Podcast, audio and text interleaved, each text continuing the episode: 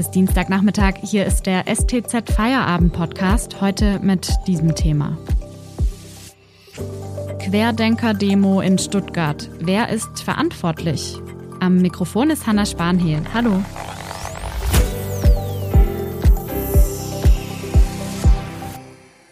Am Kar-Samstag sind tausende Menschen durch Stuttgart gezogen, um gegen die Corona-Schutzmaßnahmen zu protestieren. Zum ganz großen Teil ohne Masken oder Abstände. Und obwohl es schon vor der Demo Warnungen gab, hat die Stadt die Versammlung genehmigt und die Polizei hat die Querdenker am Samstag dann weitgehend gewähren lassen. Der Unmut über diese Ereignisse war und ist, auch drei Tage danach noch, riesig. Was dabei deutlich wird, so ziemlich alle sind empört, dass die Demo so aus dem Ruder laufen konnte.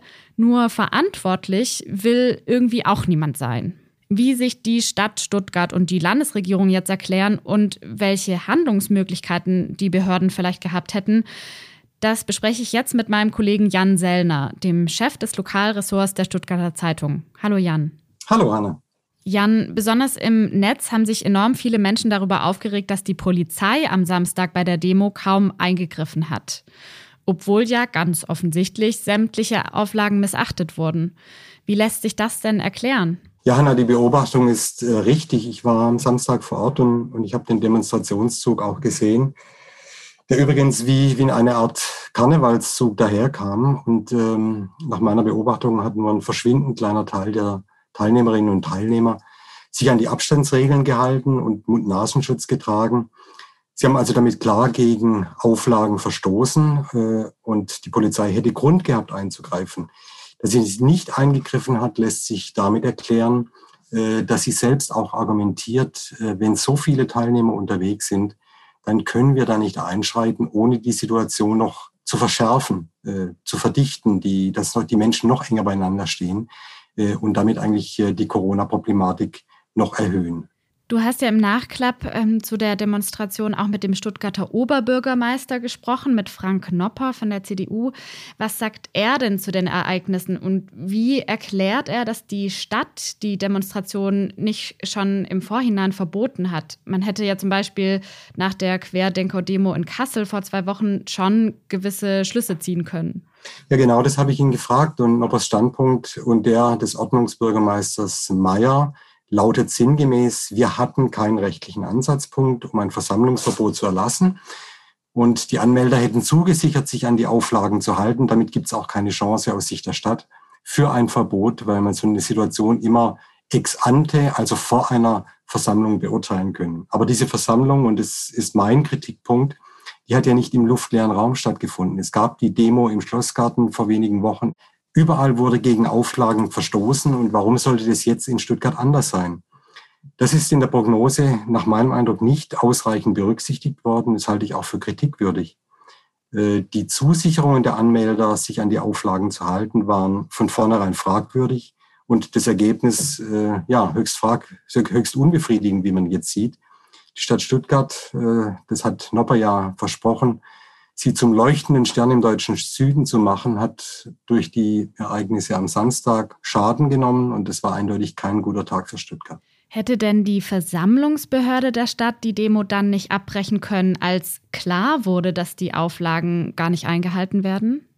Das hätte sie tun können, in der Tat, denn es wurde ja offensichtlich gegen Auflagen verstoßen. Und das wäre aus Sicht der Stadt und der Polizei, ich habe es vorher erwähnt, nicht verhältnismäßig gewesen, weil dadurch eben Situationen entstehen, die die Problematik, die Corona-Problematik noch verschärfen. Also hat sich die Polizei dann darauf konzentriert, den Zug unfallfrei durch die Stadt zu lotsen und darauf zu achten, dass alles friedlich bleibt. Und meine These ist, die Anmelder solcher Demonstrationen, die lernen daraus und, und haben auch schon daraus gelernt.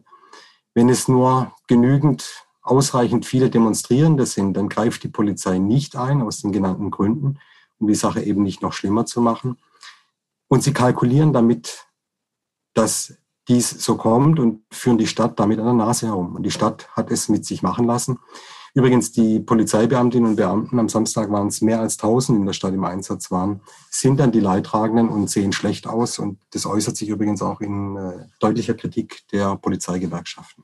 Danke, Jan Sellner, bis hierher. Wir sprechen gleich noch darüber, was die Landesregierung zu den Ereignissen in Stuttgart sagt und wie es jetzt in der Sache weitergehen wird.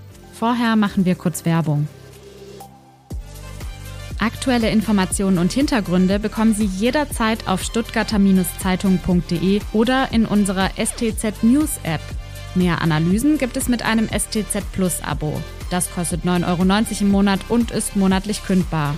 Für den Text Corona und der lange Weg zurück ins Leben hat meine Kollegin Julia Bosch mit Betroffenen über die Folgen ihrer Corona-Erkrankung gesprochen. Den Text finden Sie auch über die Podcast-Beschreibung. Außerdem, wenn Ihnen dieser Podcast gefällt, denken Sie doch bitte daran, ihn auf Spotify oder iTunes zu abonnieren. Unterstützen Sie Journalismus aus der Region für die Region. Dankeschön. Wir haben gerade schon darüber gesprochen, wie die Stadt Stuttgart sich jetzt zu der Querdenker-Demo am Samstag positioniert. In den letzten Tagen hat sich auch Uwe Lahl immer wieder zu Wort gemeldet.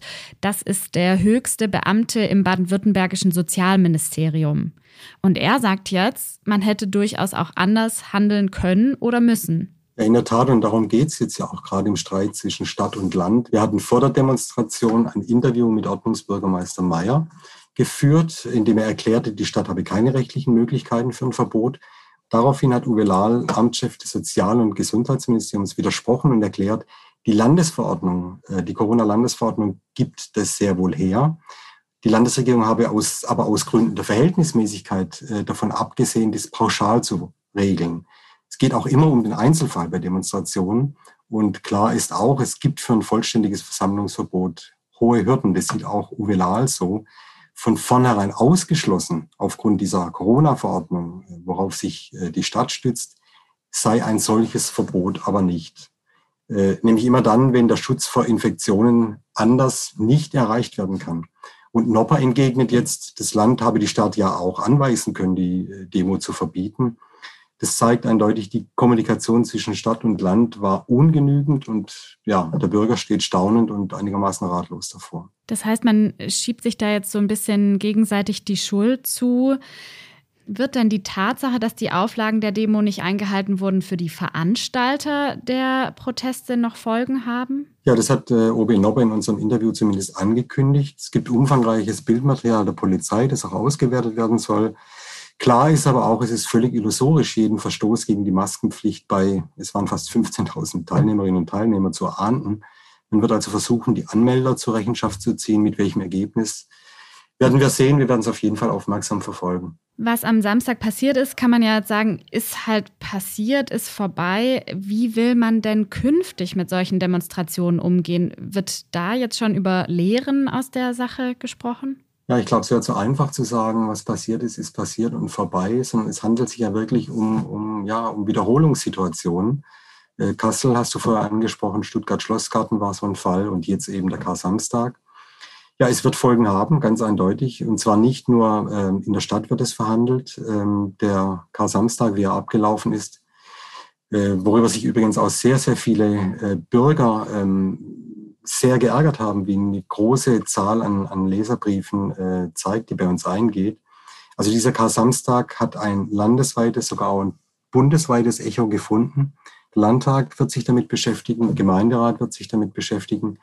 Innenminister Strobel hat sich gestern erklärt und festgestellt, so etwas dürfe sich nicht wiederholen. Heute, ganz aktuell übrigens, hat der innenpolitische Sprecher der SPD-Landtagsfraktion, Sascha Binder, betont, es könne nicht dabei bleiben, dass die Stadt Stuttgart und das Land sich gegenseitig Vorwürfe machen, wie wir es vorher gesehen haben, sondern man muss jetzt dafür sorgen, dass in ähnlichen Situationen Klarheit herrscht für alle Beteiligten. Und äh, Binder wird wörtlich zitiert, wenn nicht einmal die Landeshauptstadt und die Landesregierung eine klare Regelung treffen können, wird das anderen Städten in ähnlicher Lage doch nicht besser gehen. Es muss also klargestellt werden, unter welchen Voraussetzungen Demonstrationen in der Pandemie möglich sind und unter welchen nicht. Da geht es wahrscheinlich dann auch um die Frage der Begrenzung der Personenzahl, auch das ist ja ein Streitpunkt. Aber diese Klarheit, dieses, diese Klärung, das scheint mir der richtige Weg zu sein. Vielen Dank, Jan, für diese Einschätzungen. Jan Sellner ist Lokalchef der Stuttgarter Zeitung. Den Podcast hören Sie morgen wieder, wenn Sie mögen. Ihnen jetzt einen schönen Feierabend. Tschüss und machen Sie es gut.